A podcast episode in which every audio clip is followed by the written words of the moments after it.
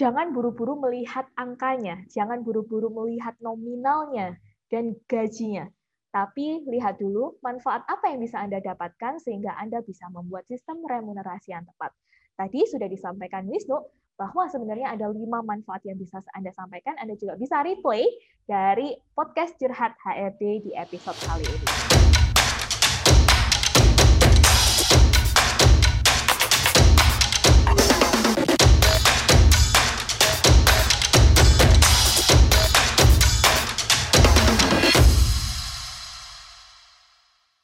Everyone, welcome back to Curhat HRD. Nah, teman-teman semua yang lagi dengerin podcast Curhat HRD, apa kabar semuanya? Nah, jadi selama podcast di hari eh, di bulan Mei ini gitu kan, nggak cuman kita happy karena adanya Ramadan dan juga uh, Idul Fitri ya, tapi kita juga sedang merayakan yang namanya THR, weh. merayakan THR. Apa yang dicoba gitu? Tapi penasaran banget nanti teman-teman udah udah pada turun kan THR-nya gitu. Semoga udah pada turun, udah pada terima. Tenang aja yang uh, mungkin terima THR-nya masih berapa persen, belum bisa full karena kondisi pandemi, tetap semangat bekerja, tetap uh, berjuang aja, tetap berkarya gitu. Karena sebenarnya uh, produktivitas itu sama yang namanya yang akan kita bahas hari ini nih gitu kan ya. Namanya kompensasi itu biasanya berbanding lurus cuman waktunya aja yang berbeda-beda Nah, seperti biasa, di podcast Curhat HRD ini pasti saya Marcel ya kan, e, kalau nggak ingat nama saya gitu. Marcel masih menemani Anda di podcast Curhat HRD, dan saya nggak sendiri dong gitu.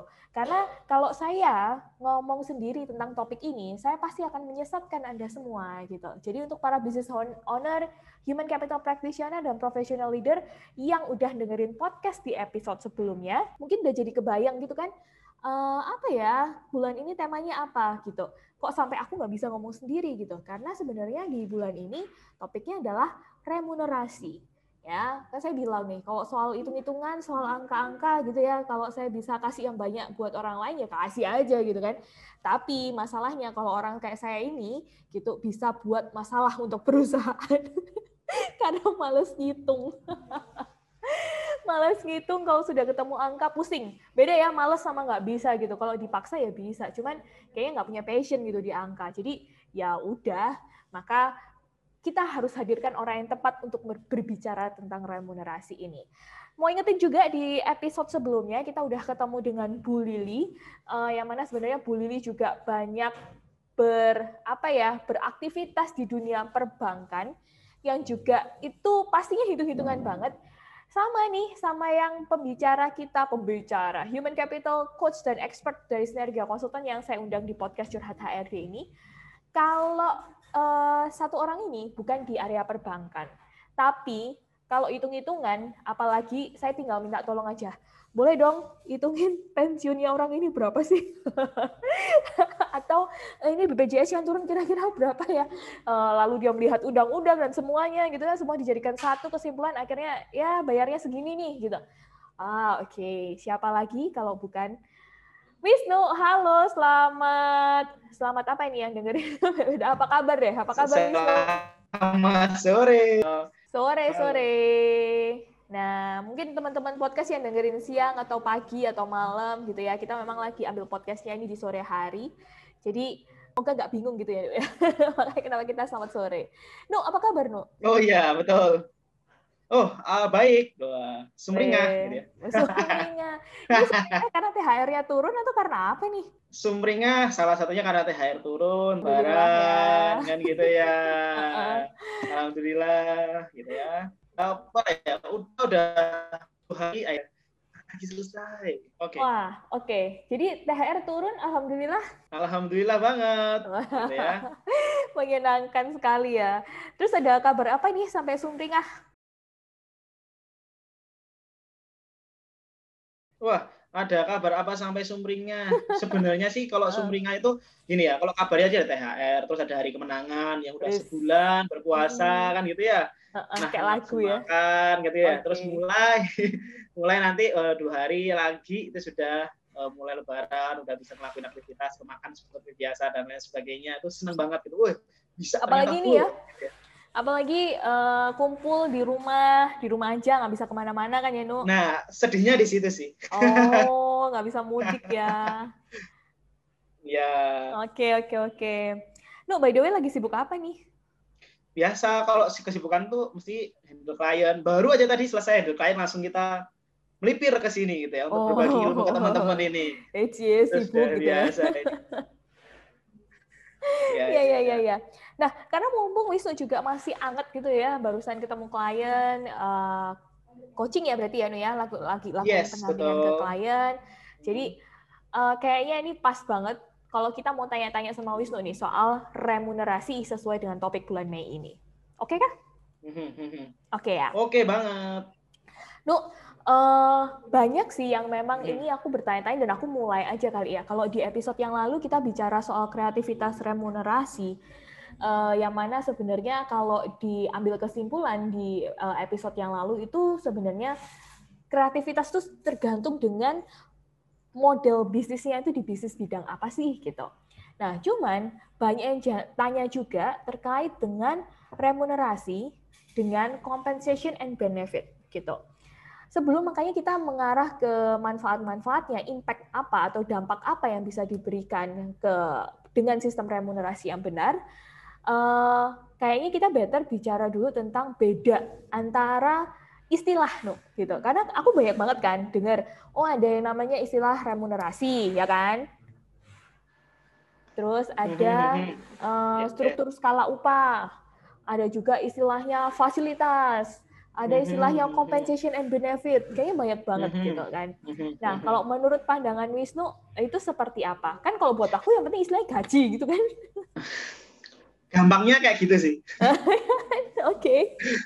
Oke menjelaskan sedikit ya. Kalau hmm. tadi ada bilang kalau sistem uh, sedikit expand ya sebelum masuk ke, ke perbedaan. Ini kan sempat disinggung terkait uh, bahwa kalau memberikan sebuah benefit itu setiap perusahaan berbeda-beda. Tergantung bisnisnya, tergantung uh, value-nya, tergantung iya betul. Itu juga tadi barusan aku bahas juga sama klien salah satu hmm. klien juga. Okay. dia menanyakan sebuah benefit di di sini benefitnya seperti ini seperti itu. Tapi di sini tempat saya nggak ada. Nah Hmm. Pertanyaannya adalah saya kembalikan, loh kalau benefit itu memang tidak relevan dengan visinya bapak atau visinya ibu atau memang tidak sesuai dengan core bisnisnya, ya itu tidak perlu ada. Hmm. Tapi kalau memang itu diperlukan, silahkan itu dimunculkan karena hmm. setiap perusahaan itu memiliki keunikan ya, keunikan hmm. baik dari sisi visi, misi, value. Nah itu bisa dibuat dibentuk dalam sebuah kalau tadi kita bisa bilang kompensasi atau benefit. Jadi tidak harus sama ya, hmm. tidak harus sama. Contohnya di internet ya karena karena kalau kami ini adalah bidang jasa ya mau nggak mau ada benefit untuk uh, allowance pembelajaran gitu okay. ya tidak ha. tidak semua di bidang bisnis kayak manufaktur itu kan juga ada kan gitu ya hmm, hmm, hmm. nah uh, itu juga di situ jadi uh, bidang apa yang ada di situ ya kita pakai benefit sesuai bisnis kita itu gitu tidak harus sama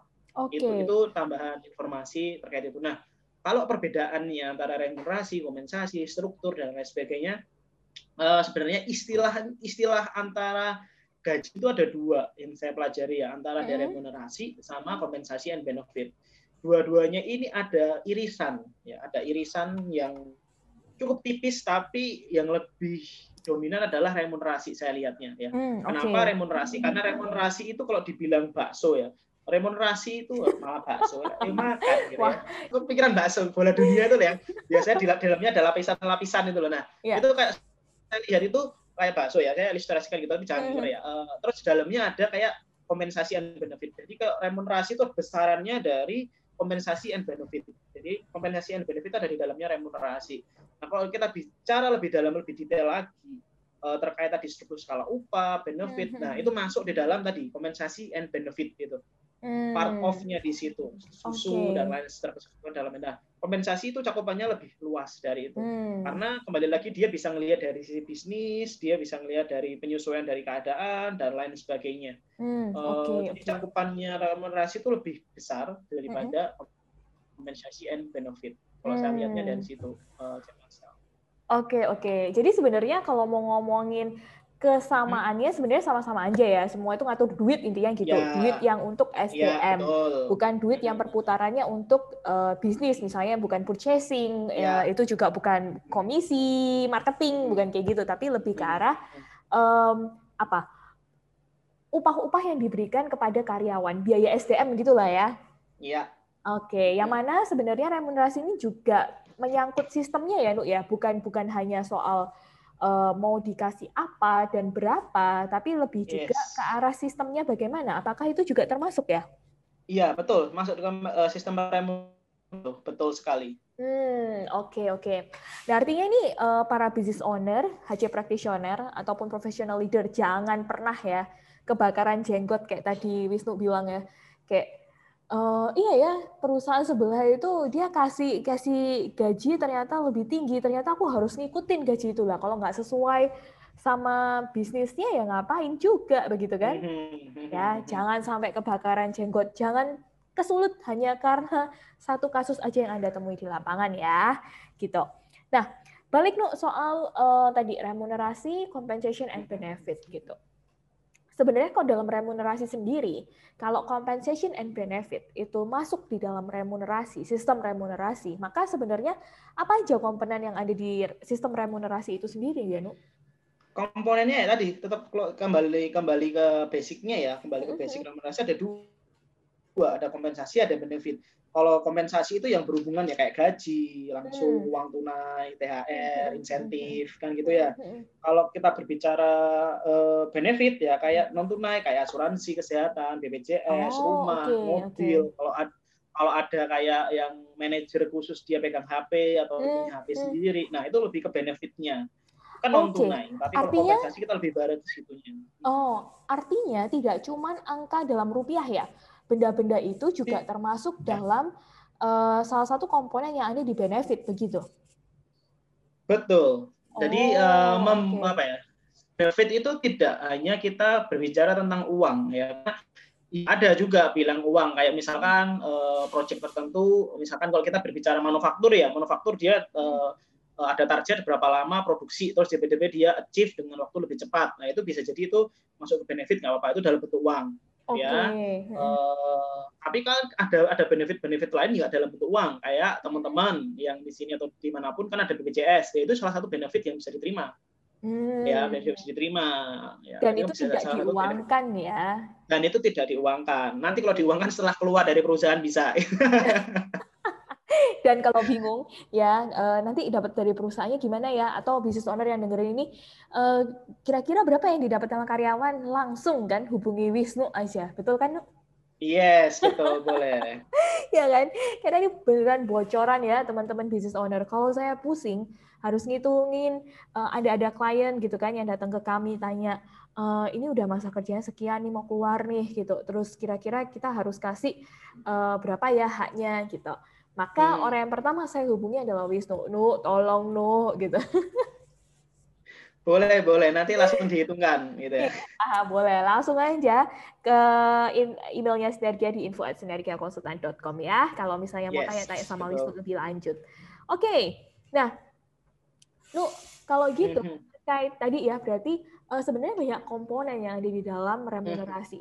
Gaji itu sendiri pasti, tunjangan-tunjangan itu pasti, dan yang saya eh, ya bukan baru tahu juga ya, tapi kayak oh jadi inget kembali gitu kayak benar juga. Misalnya ada fasilitas-fasilitas lain seperti toh tempat tinggal, ya kan? Terus eh, atau misalnya kendaraan gitu. Sebenarnya itu juga bisa menjadi salah satu fasilitas yang diberikan kepada karyawan, betul ya?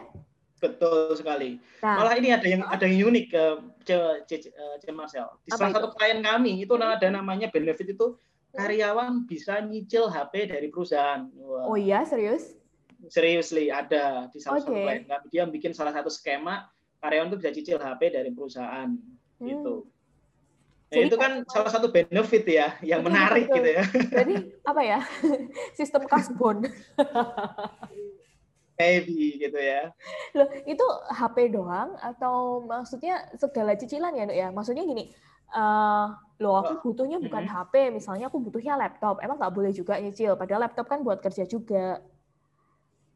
Oke, okay. kalau untuk saat ini di kalian itu baru HP gitu hmm, karena okay. uh, eh, itu salah satu benefit yang mau diberikan ke karyawan. Tapi kalau okay. laptop mereka mereka ada memang fasilitas sendiri dari perusahaan yang memang diberikan. Jadi mereka tidak oh, perlu cicil okay, itu. Okay. Atau yeah, yeah, yeah. ada PC juga. Jadi lebih ke ke HP untuk hmm, memberikan hmm. benefit ke mereka. Nah, okay. tadi uh-uh. uh, disesuaikan ya kebutuhannya oh, iya, gitu iya. ya. Disesuaikan dengan kebutuhannya. Kalau misalnya butuhnya HP ya carinya HP yeah. gitu kan. Kalau misalnya uh, butuhnya laptop untuk kerja ya memang tunjangannya dalam bentuk laptop gitu ya. Oke. Okay. Nah, Nu, mm-hmm.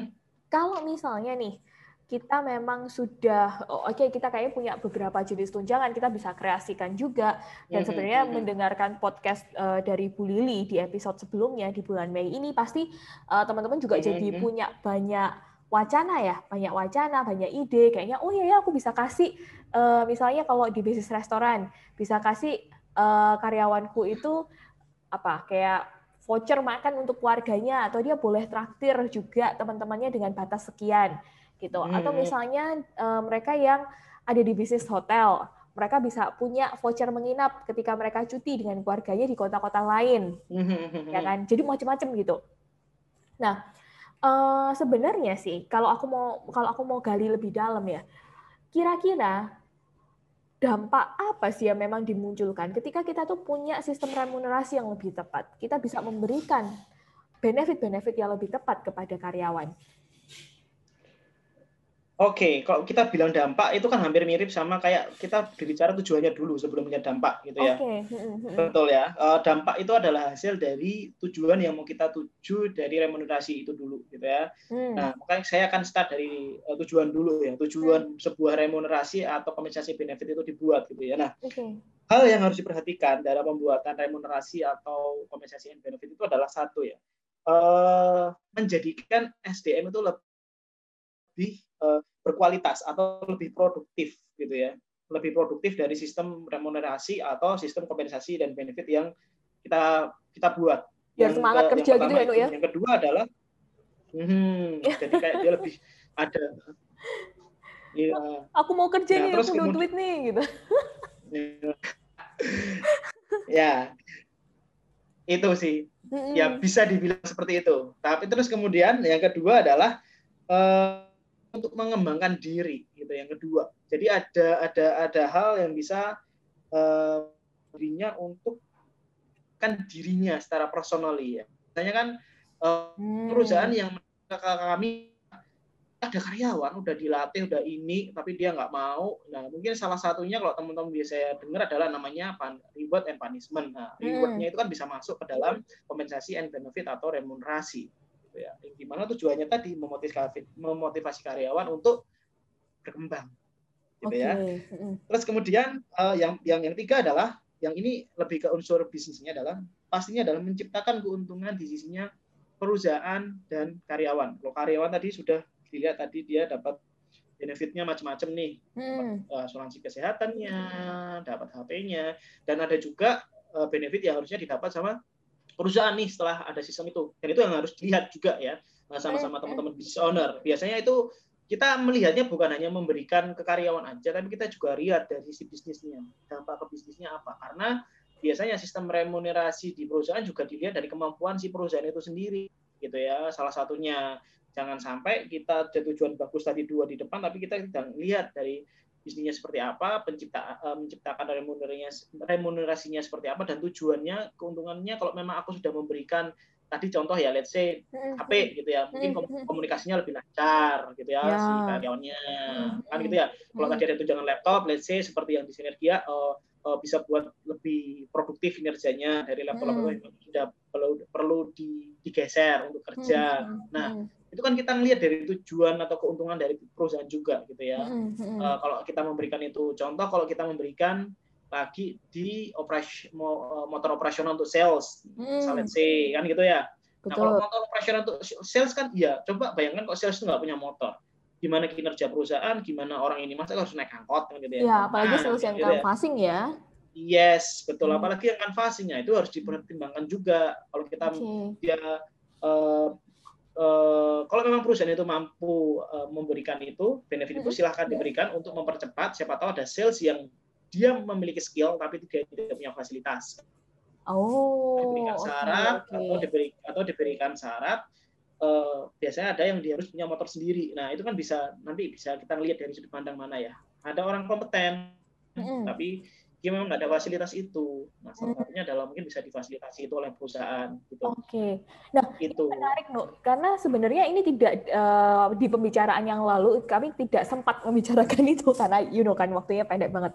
Nah, uh, artinya sistem kompensasi dan benefit atau remunerasi ini hmm. dia perlu ngeling dengan yang namanya performance karyawan ya. Tadi kamu kamu bilang Loh, kalau sales itu performance-nya bagus, kalau dia dikasih satu benefit tertentu, ya mungkin itu akan ngebus lagi kan performance-nya dia kayak apa. Yes. Ya kan. Betul. Tapi kalau misalnya sales-nya dia masih so-so aja, jadi kayak dia masih belum uh, apa namanya belum belum sebagus yang lain ya, makanya dikasih dulu yang so-so aja juga gitu. Nah, berarti ini kan ada hubungannya? Hmm, hmm, hmm, hmm, ada, sangat ada. Kalau okay. kita kalau di podcast sebelumnya di bulan lalu kita kan berbicara job analysis ya, pernah oh, benar, benar. job analysis. Uh, kalau itu kan kita iya, kalau itu kan kita berbicara terkait bagaimana kita me, kalau saya kemarin bilang membayar kepada orang yang tepat itu kita berbicara uh. dari sisi pekerjaan orang itu. Okay. Apa yang dikerjakan orang itu.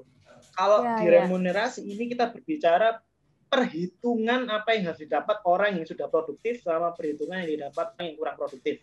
Okay. Jadi kalau kita berbicara kalau ini kalau remunerasi atau kompensasi uh -huh. ini kita berbicara ke angkanya, bentuk uh -huh. benefit uh -huh. atau kompensasinya. Uh -huh. Kalau yang tadi kita yang sebelumnya di job analysis kita berbicara uh, pekerjaan orang itu, gitu ya. Uh, uh, benar-benar ke purely ke produktivitas orang itu, kerja okay. kinerjanya orang itu. Uh -huh. Nah, itu sudut pandang dua yang berbeda gitu. Oke. Okay. Jadi sebenarnya sama aja ngelinknya gitu ya. Uh, ya sama gitu mau diputer mau diputer-puter apakah itu berhubungan gitu, sangat berhubungan. Iya kan, sama berhubungan kan. Mau dilihat dari itu sisinya yeah. job analysis atau kita mau lihat dari sisinya remunerasi, sebenarnya semuanya ujung-ujungnya adalah performance appraisal kan, uh, penilaian karyawan itu sendiri kan. Yes, itu itu kayak itu loh uh, Bu Marcel kayak jembatan kalau uh, C Marcel lihat jembatan ya, ya. jembatan ya. itu kan ada penghubungan kan saya penghubung ya nah kalau remunerasi itu ada di sisi kiri let's say kayak job hmm. analysis di sisi kanan nanti ada hmm. penghubungnya di tengah apa gitu nah hmm. kayak gitu tuh kalau kalau dia dianalogikan gitu ya, ya, ya dianalogikan ya, ya, itu kayak gitu jadi okay. ada job uh, job desi, job analisis sisi kiri remunerasi di kanan itu ada kayak okay. jembatan dia bisa bentuk jembatan untuk itu Ah, ya ya ya ya. Oke oke oke. Itu itu menarik ya karena sebenarnya banyak juga perusahaan yang masih salah uh, salah menilai, salah menilai pasti nanti ujung-ujungnya juga rugi kan gitu kan? Iya kan? Jadi yes. kalau misalnya dia ah ini karyawan kayaknya oke okay deh gitu. Misalnya menilainya aja rekrutmen gitu. Misal kita lihat wah ini kayaknya mereka oke okay, performance-nya uh, dilihat dari interviewnya, feeling saya dia bisa diterima dan dia akan bekerja dengan baik. Misal. eh dikasih gajinya juga bagus sesuai ekspektasinya dia. Sepanjang perjalanan waktu ternyata mereka tidak ber uh, apa ya tidak melakukan aktivitasnya sesuai dengan ekspektasi di awal. Gitu. Itu kan banyak banget kasus yang terjadi kan, Nu? Yes, betul nah, banget. Nah, ini yang jadi pertanyaanku nih, dan mungkin uh, teman-teman business owner nih juga merasakan hal yang sama. Kalau misalnya istilahnya kita terlanjur, wah ya kan, pas awal nih sistem pas rekrutmen uh, dia baik-baik aja, dia keren menurut kita ya kan. Terus uh, akhirnya oke okay lah kita kasih gaji dia lebih tinggi dari biasanya, dari dari rata-rata bolehlah gitu. Ternyata nu mm -hmm. sepanjang perjalanan mm -hmm. waktu itu uh, aktivitasnya atau performancenya tidak sesuai dengan yang kita bayangkan. Padahal hmm. sistem remunerasinya itu sudah kita putuskan di awal. Kita boleh turunin nggak sih? Oke, okay. nah itu yang ya. biasanya uh, biasanya uh, ini memang sharing ya, sharing biasanya teman-teman itu yang klien-klien adalah uh, harusnya ada komponen bermain di komponen ya. Kalau hmm. memang itu saya bilang gelondongan, contoh ya, contoh saya contohkan gini oh, Wisnu kamu masuk kamu saya gaji 4 juta gelondong gitu ya nah oh. itu yang yang problemnya di situ kalau mau, oh. mau ada penurunan okay. harus kalau kita bilang tadi Bu Marsa ada struktur salah upah nah itu ada komponen-komponen khusus contohnya let's say kita bagi gelondongan itu jadi tunjangan jabatan tunjangan hmm. tunjangan uh, uang makan tunjangan okay. akun di situ tunjangan skill nah itu nanti kita gelondongan 4 juta kita bisa breakdown ke beberapa uh, tempat di sana. Hmm. Nah nanti kalau memang dia nggak perform, misalkan diturunkan jadi misalkan jabatannya, kalau dia ada tunjangan jabatan, tunjangan jabatannya mesti harus turun. Gitu. Iya, iya, iya, betul, betul. Ya, ngikutin jabatan yang Oh, menurut yang dia ngikutin ya. jabatan yang baru gitu ya, Hmm, yang hmm. existingnya dia. Terus tunjangan makannya juga ngikutin. Jadi dia turun. Yang tidak Hmm. boleh dirubah adalah memang gaji pokoknya dia. Gitu. Tapi kalau Hmm. tunjangan tidak tetap, itu kan eh, pasti dia bisa turun mengikuti hal yang ada. Nah, beberapa beberapa yang perlu disiapkan untuk itu adalah ya, tadi. Kalau Hmm. teman-teman waktu di awal alangkah baiknya adalah nyusun struktur, struktur skala upahnya gimana. Itu adalah part Hmm. kompensasi and benefit. Itu clear dan itu juga sudah diatur di eh, undang-undang eh, Hmm, hmm, uh, bahwa uh, perusahaan perlu memiliki struktur skala upah ya untuk apa ya untuk menjembatani kalau tadi ada case-case kayak gitu itu gitu Ya. di perusahaan gitu Hmm. kalau udah gelondongan ya itu agak susah kita karena itu dianggap udah kan? kayak gaji tetapnya dia gitu Ya, ya, ya betul, itu juga gaji tetapnya dia yang dia harus Hmm. dapat tapi kalau udah ada komponen-komponen lain ini masuk ke tunjangan tetap ini tunjangan Hmm. tetap itu masih bisa masih bisa kita Hmm. breakdown lagi nanti kalau dia uh, kurang perform itu sih Oke, oke, oke. Nah, itu artinya teman-teman business owner human capital practitioner yang juga sedang mendengarkan podcast Curhat HRD ini eh, hati-hati dalam memberikan gaji gitu ya. Juga jangan eh, kasihnya itu cuma gelondongan semata gitu aja. Tapi mungkin ada hal lain yang bisa dicangking atau dipecah-pecah gitu sehingga Anda juga bisa lebih apa ya, lebih lebih enak kali ya dan juga lebih lega gitu loh kasihnya. Rela gitu loh, Mhm. Nu. Jangan Iya, sampai iya, ada pembicaraan di belakang, ih aku kira dia gini gini gini gitu kan, mau gosip nanti kan, malah gibah. Ya. gimana dong? Gitu. Tapi mungkin juga salah satu yang eh, apa namanya yang juga aku sering usulin ke teman-teman Nu yang tanya ke aku gitu kan, kalau misalnya salah satunya kamu yakin nih anak ini oke dan bisa bekerja sama dengan kamu, bisa ber- eh, bisa ber- mempunyai performa yang baik di perusahaan. eh tapi dia baru kamu terima dan sebenarnya mereka punya masa probation. Ya kenapa enggak? Selama tiga bulan Mhm. itu justru eh, gajinya ya sosok aja yang standar aja dan dievaluasi setelah tiga bulan gitu. Mhm. ya maka perjanjian yang bisa di kita uh, berikan kepada dia adalah oke kalau kamu lolos di performance review di tiga bulan mendatang maka gajimu akan naik sekian. Karena aku nggak kenal kamu nih gitu. Dan aku nggak bisa menyimpulkan bahwa kamu oke hanya dalam sehari ketemu aku boleh nggak sih Wah, boleh banget. Itu juga Oh, bisa gitu ya. itu juga oke. bisa. Nah, Hmm. kembali lagi itu nanti bisa diatur di dalam tadi yang saya bilang eh, Hmm. SUU-nya ya, skala skala skala struktur upahnya atau SSU-nya gitu. Nah, itu Oke. bisa diatur sama Hmm. dibikin aturan mainnya. Itu boleh banget. Karena kan kita juga kalau istilah istilahnya adalah kita kan nggak mungkin beli kucing dalam karung gitu lah ya. bener bener heeh. Ya, Nah, tadi kan kita biasanya dari sisi perusahaan harus melihat performanya dulu. gitu bener ya. Nah, itu boleh banget. Nggak apa-apa. eh, kalau memang mau ada sistem tiga bulan dinaikkan, karena beberapa company juga memakai itu. gitu. Hmm, Untuk melihat performan eh, karyawan di awal. Hmm, hmm, hmm, hmm, hmm. Begitu. ya ya ya Nah, ya Eh, lanjut ya. Eh, Heeh, saya akan lanjut terkait ke ini. Manfaat tujuan tujuan dari Tujuannya. remunerasi. Masih ada dua lagi. oke apa Eh, itu yang ke- yang kedua adalah menciptakan persaingan yang positif. maksudnya nah, antar apa nih Ini menarik. antar karyawan atau Eh, antar gini. perusahaan eh kalau kalau ini kita pakainya di antara karyawan ya. Kalau antara Oh. perusahaan ya bisa bisa jadi itu dari dari nanti kalau kita lebih expand dari sisi bisnisnya. Nah, Mm-mm, saya mau bahas dulu dari sisi eh, karyawan karena gini eh, persaingan positif ini maksudnya seperti ini ya. Mm-mm. Ya, Contoh let's say ya. Mm-mm. Eh, ada kan kita melihat bahwa si bukan kita mengadu gajinya satu dengan gaji orang lain ya enggak ya Hmm, enggak kayak gitu hmm, cara, cara mainnya tapi gini kalau ada dari sisi benefit orang itu misalkan jadi karyawan terbaik ya, misalkan satu karyawan A dapat karyawan terbaik terus dia Hmm. dapat eh, Hadiah. kompensasi insentif hadiah Hmm. lima ratus ribu siapa sih yang nggak mau kan gitu ya Hmm, hmm, pasti dia kan juga berjuang untuk mendapatkan Ya. itu kan gitu ya. Nah, itu kan kita me- menciptakan kompet- kompetisi-kompetisi positif di lingkungan eh, kinerja gitu, kinerja Hmm. karyawan. Aku juga pengen ya dapat 500 ribu ya. Hmm. Aku juga pengen dapat itu. Nah, itu kan jadi ada kompetisi di antara karyawan. Kompetisi adalah kompetisi positif. Dan tadi balik ke tujuan sebelumnya, dan Hmm. kalau itu kompetisi jadi kompetisi positif, bisa nanti memberikan dampak positif juga ke perusahaan. Oke. Kan seperti itu. Ya ya ya ya. Secara ya. tidak langsung ya.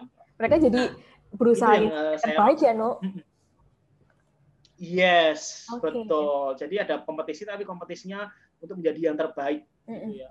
Oh, aku ya pengen ya dapat itu. Aku juga pengen ya dapat ini. Nah, itu itu menciptakan eh, kompetisi. Nah, kalau dari sisi kalau dari sisi bisnis ya kalau hmm. bisa lihat dari sisi bisnis, kalau tadi bisa persaingan SSU, ya kalau kita hmm. bisa mengetahui secara uh, apa ya average rata-rata uh, apa ya dengan bisnis yang sama di area itu kita bisa hmm. mendapatkan yang lebih ya itu bisa jadi kayak uh, apa ya persaingan positif di internal itu gitu aja. Jadi dia menyaring hmm. benar-benar orang yang masuk situ, dia berikan lebih dari uh, apa yang diberikan kepada uh, oleh kompetitor. Itu nggak apa-apa. Itu persaingan memang bisa jadi kayak gitu gitu. Okay.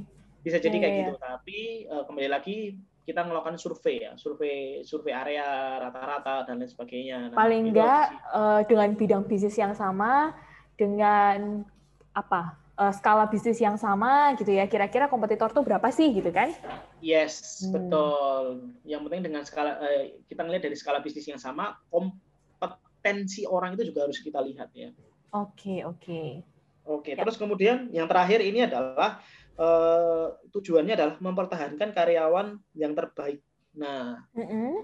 kayak tadi kan kita lihat uh, kalau kita berbicara di job analysis saya bilang uh, kita harus membayar kepada orang yang tepat gitu ya. Nah, mm. pertanyaannya, kalau kita sudah ada orang yang terbaik tapi orang terbaik itu tidak dibelikan yang terbaik juga, orang itu akan hilang. Karena Tadi, Iya, karena tadi karena pasti ya tadi kalau kita balik ke nomor 4 ke ke yang keuntungan di nomor 4 tadi ada persaingan positif bisnis bisnis pasti mau nggak mau uh, uh, di bisnis lain juga akan me, kalau dia tahu orang itu apa ya uh, menonjol di perusahaan itu mau nggak mau kan bisnis lain juga kadang-kadang bagi oh, orang ini nih yang di sana nih nah dia akan diambil apa ya.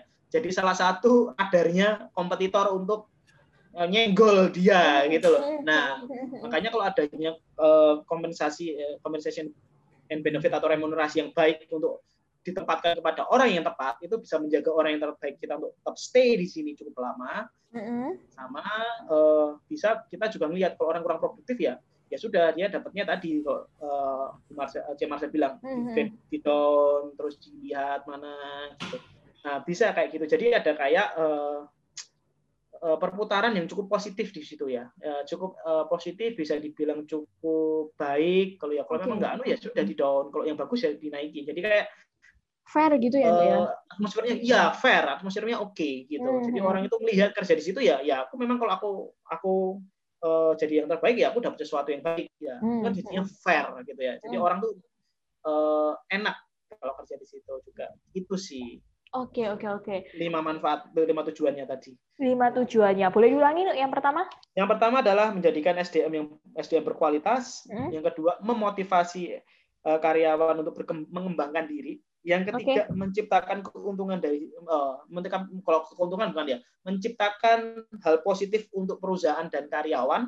Hmm? Terus kemudian menciptakan persaingan yang positif. Yang kelima adalah mempertahankan karyawan terbaik. Oke, jadi itu teman-teman lima manfaatnya gitu. Kalau uh, lima manfaat dan tujuan dari sistem remunerasi yang lebih tepat ya Wisnu.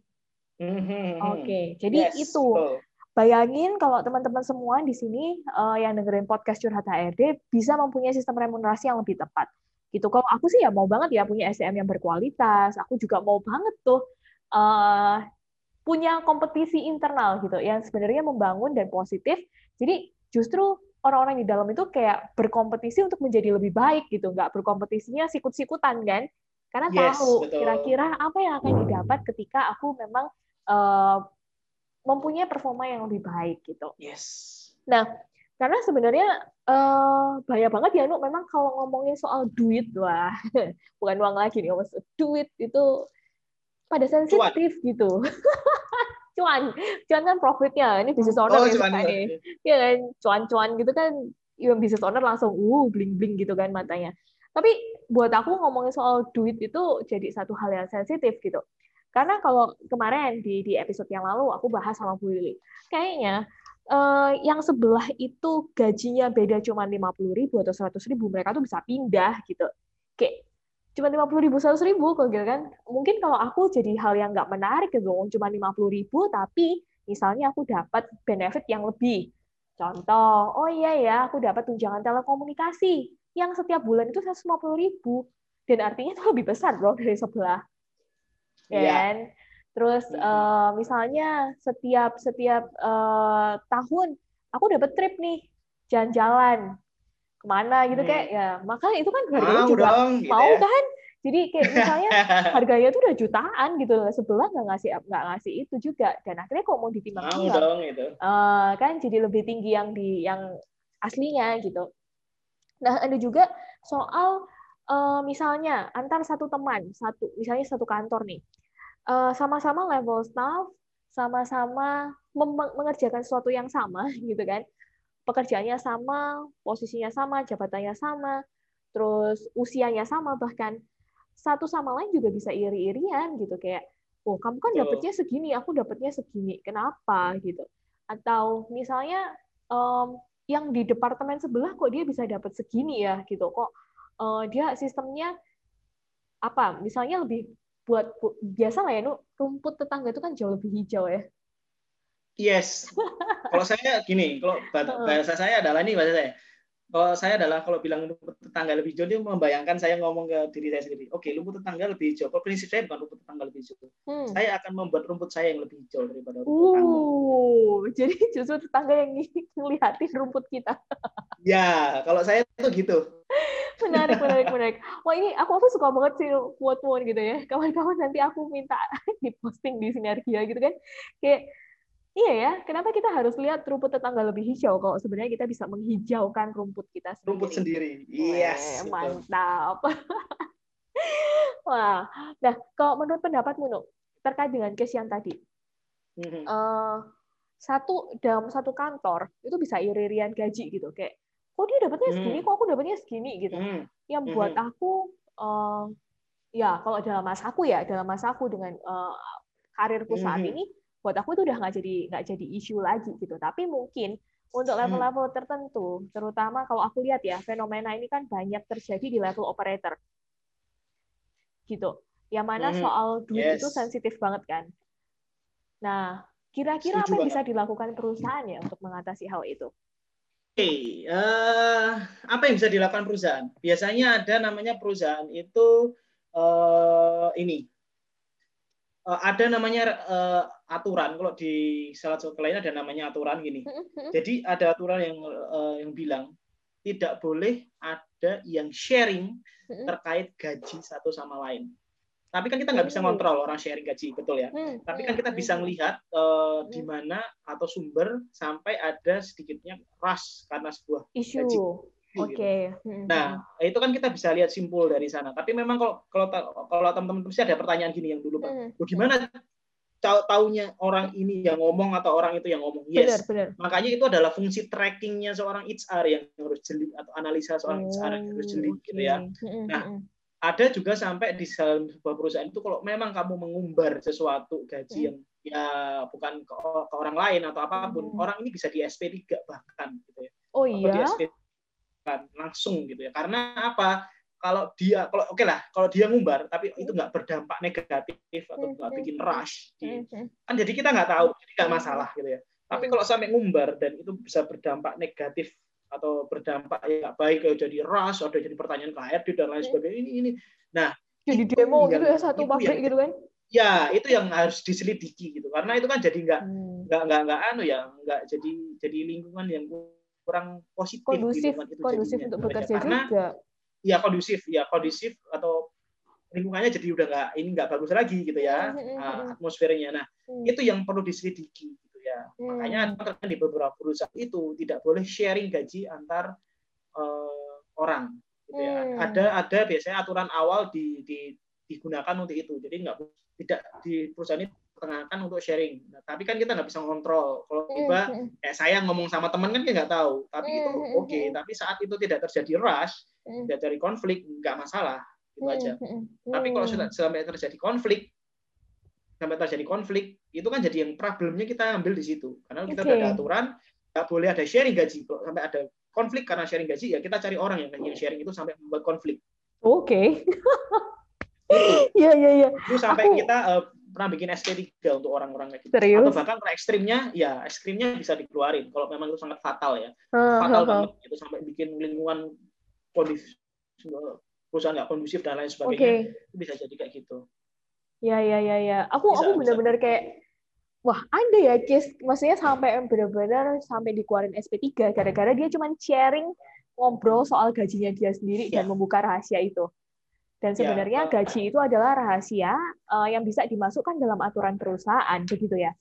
Bisa, bisa banget. Hmm. Karena gini, karena kalau gaji itu kita nggak ngelihat bagaimana orang sharing, tapi dampak hmm. dari orang sharing itu, gitu ya. Hmm. Kalau sharingnya itu berdampak nggak bikin perusahaan nggak kondusif, ya itu bisa hmm. kita ngambil tindakan, hmm. gitu ya. S1, uh, eh, sorry, SP2 atau tiga, gitu ya. Tergantung besar kecilnya dampak yang ditimbulkan dari orang sharing gajinya sendiri. Meskipun itu gajinya, karena uh, mau nggak mau kalau orang sharing gaji kan juga dia tanya gajinya orang, gitu aja gaji iya. segini gajimu berapa ya kan nggak punya dia sharing kan gitu ya ya buat apa misalnya aku bilang kita cuma sharing dia. hey guys ya, gitu ya. 50 juta. Kalau nggak mungkin juga ngapain? Gitu kan. Ini yang dengerin aku langsung kayak mau sama ya, mau kamu kerja buat apa? gitu, gitu kan ya, ya pertanyaannya gitu. Uh, uh, itu yang lain tanya mau sama mau kamu kerja di hmm. mana? Wah saya sewa ini yang lagi ngehit nih nah. sekarang nih viral. Babi ngepet. Nah, betul. Kacau gitu kan. Betul ya, itu kacau oke okay. artinya uh, gini. Hmm? gimana dok uh, itu sebenarnya gini uh, kalau kita bilang itu bilang uh, tadi kita bisa bikin aturan itu bisa gitu ya bisa hmm. karena tadi kita kembali lagi melihat dampak kan melihatnya adalah dampaknya ya bukan ya. kalau sharing gaji dia ke sini gaji nggak apa-apa di depan umum ya gajiku sekian tapi kan hmm. apa yang terjadi jika Saat. misalkan gaji 50 juta, terus oh, oh lo operator kok 50 juta misalnya, wah kan jadi ribut semua gitu ya. Hmm, nah, itu kan it, dampak itu yang dilihat gitu Betul, betul, betul. Dampak yang ditimbulkan karena satu orang yang um, sharing atau dia cuma kayak mungkin iseng atau apa gitu ya, tapi bukan soal gajinya yang di-sharingkan satu sama lain, tapi dampak apa yang bisa timbul dalam perusahaan secara umum ya kan, kayak tadi saya bayangin sih memang memang mungkin akan terjadi ya ketika itu pabrik gitu terus yang memang uh, jadi targetnya adalah level-level yang operator mungkin mereka gampang emosi gitu kan sehingga uh, ketika yeah. ada satu aja yang lebih tinggi gajinya mereka akan langsung kayak semua protes gitu. Ya kalau satu orang yang protes mungkin tidak didengarkan tapi 100 orang yang protes kan demo gitu kan. Kalau di kelas kalau di operator lebih tinggi lima puluh ribu sepuluh ribu eh, lima puluh ribu aja pada protes kadang-kadang. Temannya lebih tinggi lima puluh ribu. kok itu beda dari aku kan gitu. Itu kan jadi problem gitu. Iya iya iya ya. nah itu makanya loh, saran ini untuk teman-teman ya. Kalau gajinya eh, enggak, eh, boleh kasih saran ya tips boleh, ya. boleh saran boleh. ini buat kalau gajinya lebih tinggi jangan sharing lah. Kalau rendah silakan sharing gitu aja. Kalau saya sih ya Nuk, kalau mau kasih saran bukan kayak gitu. Iya ya gitu ya, nggak pas ya berarti ya, ya yang nggak. Jangan sharing gaji gitu ya. Kalau saya sih gini ya, kamu dapat gaji rendah atau tinggi itu tergantung persepsi anda masing-masing teman-teman gitu kan. Ini juga termasuk oh, para bisnis betul owner sekali. capital kan gitu. Karena ngomongin kebutuhan itu nggak ada kebutuhan rendah atau kebutuhan tinggi. Tergantung bagaimana cara anda mengelolanya ya kan? Karena gini nuh misal ya um, aku deh gitu ya bilang Marcel gitu uh, Sel kamu cukup nggak sih gaji satu juta sebulan? Ya ya bisa dicukup-cukupin gitu. Karena adanya segitu ya udah dicukupin gitu. Terus kalau ditanya juga Sel kamu kurang nggak sih gaji uh, misalnya 10 juta per bulan? Ya kurang maunya gitu kan masih banyak mimpi-mimpi yang kepengen aku capai juga gitu. Jadi tergantung sih tergantung persepsinya tergantung bagaimana cara kita mengelola. Dan mungkin loh Nu ya kayaknya ini yang banyak terjadi deh. Uh, banyak perusahaan tidak memfasilitasi uh, karyawannya untuk mempunyai mindset itu gitu. Mau digaji satu juta mau digaji 10 juta mereka mungkin juga akan mikirnya kurang terus gitu karena tidak merasa cukup dengan yang mereka miliki sekarang menurutku sih itu ya jadi sarannya mau kamu gajinya rendah Just, mau kamu bener gak sih kamu gajinya rendah mau gajinya tinggi aku agree ya aku agree ya. sama uh, dengan pendapatku yes, aku ya. Agree. Cuma tadi saya jokes saja ya. Eh, canda, canda aja, candanya gitu. Uh -uh. Nah, kamu boleh kalau gajimu rendah, kamu sharingin sama sama misalnya nih uh, kompetitor perusahaan terus kamu pindah boleh, terserah bebas. kan kamu pindah. Nah, boleh banget.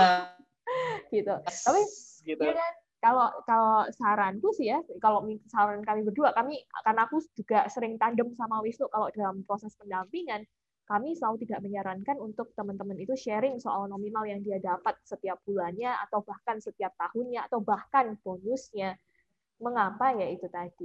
Karena mau dikasih berapapun orang-orang akan tetap kurang dan mau dikasih berapapun sebenarnya orang-orang itu tetap akan cukup gitu. Ya nggak? Setuju banget. Dan, Setuju ya. Uh, iya betul. Jadi uh, itu adalah kalau aku bilang adalah di sudut pandang gitu ya. ya sudut ya. pandang ah, dari orang sudut itu pandang juga gitu ya. Cukup nggak cukup dari orang itu juga. Nah, itu yang perlu dijaga ya, dijaga itu aja sih. Itu sih ya, ya, ya. kompensasi untuk sharing-sharing gaji itu. Duh, aku tuh suka loh kalau ngomongin duit-duit gini, walaupun aku tuh nggak suka ngitung ya. Iya, kadang aku juga suka sih. Kadang aku juga suka kalau udah ngomong gini. suka deh, apalagi kalau terima duitnya ya, suka ya. Walah, itu jangan dibilang itu Makin suka. tangan langsung kebuka kan gitu ya. tangan langsung kebuka, hati juga terbuka gitu kan.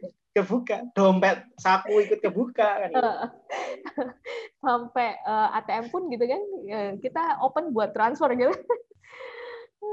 Tapi teman-teman sayangnya kita juga uh, waktunya terbatas gitu dan aku nggak kerasa banget ngomongin isu duit-duit ini sama Wisnu ternyata udah lebih dari 30 menit, bahkan lebih dari 40 menit kalau teman-teman yang dengerin di podcast Curhat HRD ini.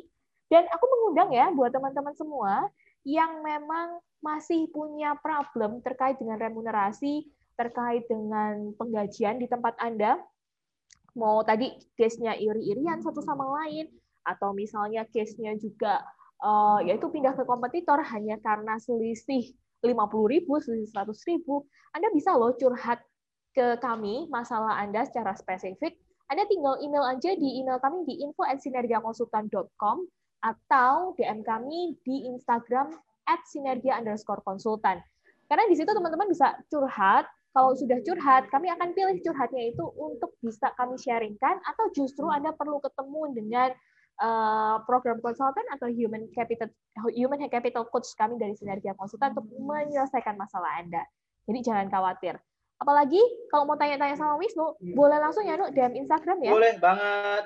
Di DM Instagram wisnu.ardi. Oke. Okay. Wisnu.ardi. Yes. Dot ardi artinya A R D H I. R D A I. Ya, A R D H I. At wisnu.ardi. Di situ uh, mau tanya-tanya sama Wisnu langsung juga boleh atau mau uh, ketemu sama Wisnu langsung juga bisa uh, secara spesifik gitu ya. Karena Wisnu juga sering bales di grup Telegram melalui Human Capital Architect Online Mentoring mm-hmm. Program. Jadi kalau ada masalah di situ langsung aja chat dan nanti Human Capital Coach kami yang akan membalas. Entah masalah Anda soal remunerasi, entah masalah Anda soal gaji, atau masalah-masalah lain terkait dengan pengelolaan SDM Anda. Gitu ya. Nu, terakhir nih, take away dong untuk menutup uh, podcast Curhat HRD di episode kali ini. Oke, okay, take away-nya adalah uh, bagi uh, business owner atau HR yang belum memiliki program atau sistem remunerasi buru uh, buru-buru untuk membuat atau segera untuk membuat sistemnya karena itu akan berdampak positif jika digunakan secara tepat. Hmm, ya. oke. Okay. Jadi mendingan cepetan buat gitu ya sebelum yes. salah kaprah gitu. Oke, okay. kalau dari aku sih sebenarnya takeaway-nya gini, jangan buru-buru melihat angkanya, jangan buru-buru melihat nominalnya dan gajinya. Tapi lihat dulu manfaat apa yang bisa Anda dapatkan sehingga Anda bisa membuat sistem remunerasi yang tepat. Tadi sudah disampaikan Wisnu bahwa sebenarnya ada lima manfaat yang bisa Anda sampaikan. Anda juga bisa replay dari podcast Curhat HRD di episode kali ini.